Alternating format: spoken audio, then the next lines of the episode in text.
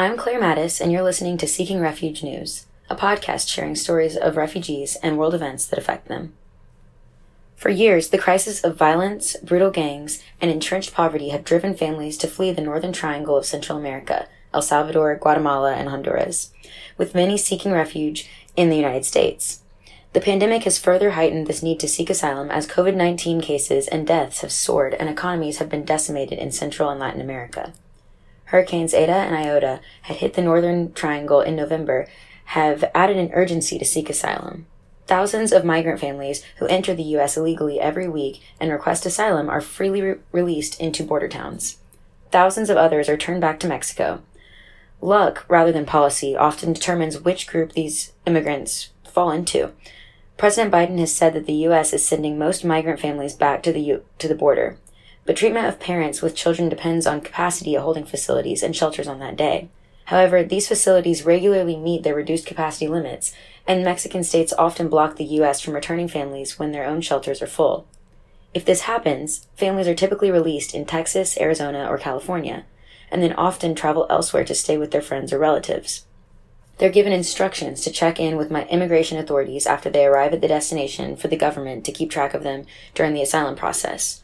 Others only receive a receipt of their arrest and permission to move into the interior of the U.S.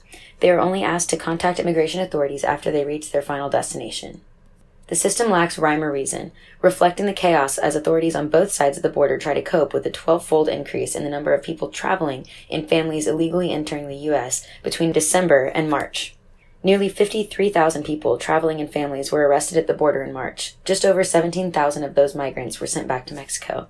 The number of unaccompanied children has also risen dramatically as the Biden administration has exempted unaccompanied children from pandemic related powers to immediately expel most migrants from the country without any opportunity to seek asylum.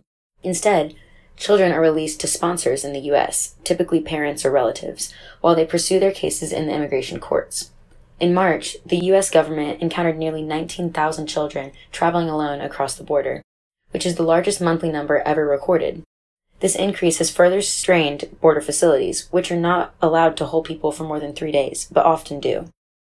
More than 4,000 people at a U.S. Customs and Border Protection holding facility have been crammed into a space designed for 250 at a tent complex in Donna, Texas, where they lay inches apart on mats with foil blankets.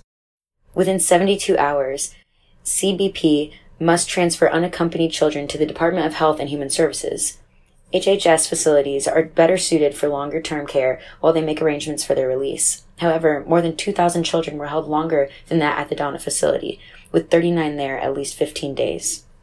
Adding to the chaos of the border crisis, the Biden administration has changed its stance on refugee admissions six times within three weeks. In February, the administration planned to raise the 2021 refugee cap to 62,500, a number much lower than the 125,000 that Biden pledged for the fiscal year of 2022. Still, even the smaller increase never came. As the migrant surge at the border worsened, White House Press Secretary Jen Psaki stated that the surge was unrelated to delays in raising the cap.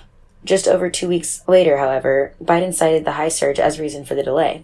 Until April 15th, Psaki said Biden was still committed to raising the cap to 62,500, but the next day, the Biden administration announced the cap would remain at 15,000. Hours later, this decision was reversed again after facing backlash. The White House has yet to settle on a final cap number for fiscal year 2021, and the decision will likely not come until May 15th. The administration's policy on refugee admissions for the remainder of the year remain, remains unclear, but what is clear is that refugees' arrivals are canceled every day that the administration waits to act. This is Claire Mattis with Migration News Updates with Seeking Refuge.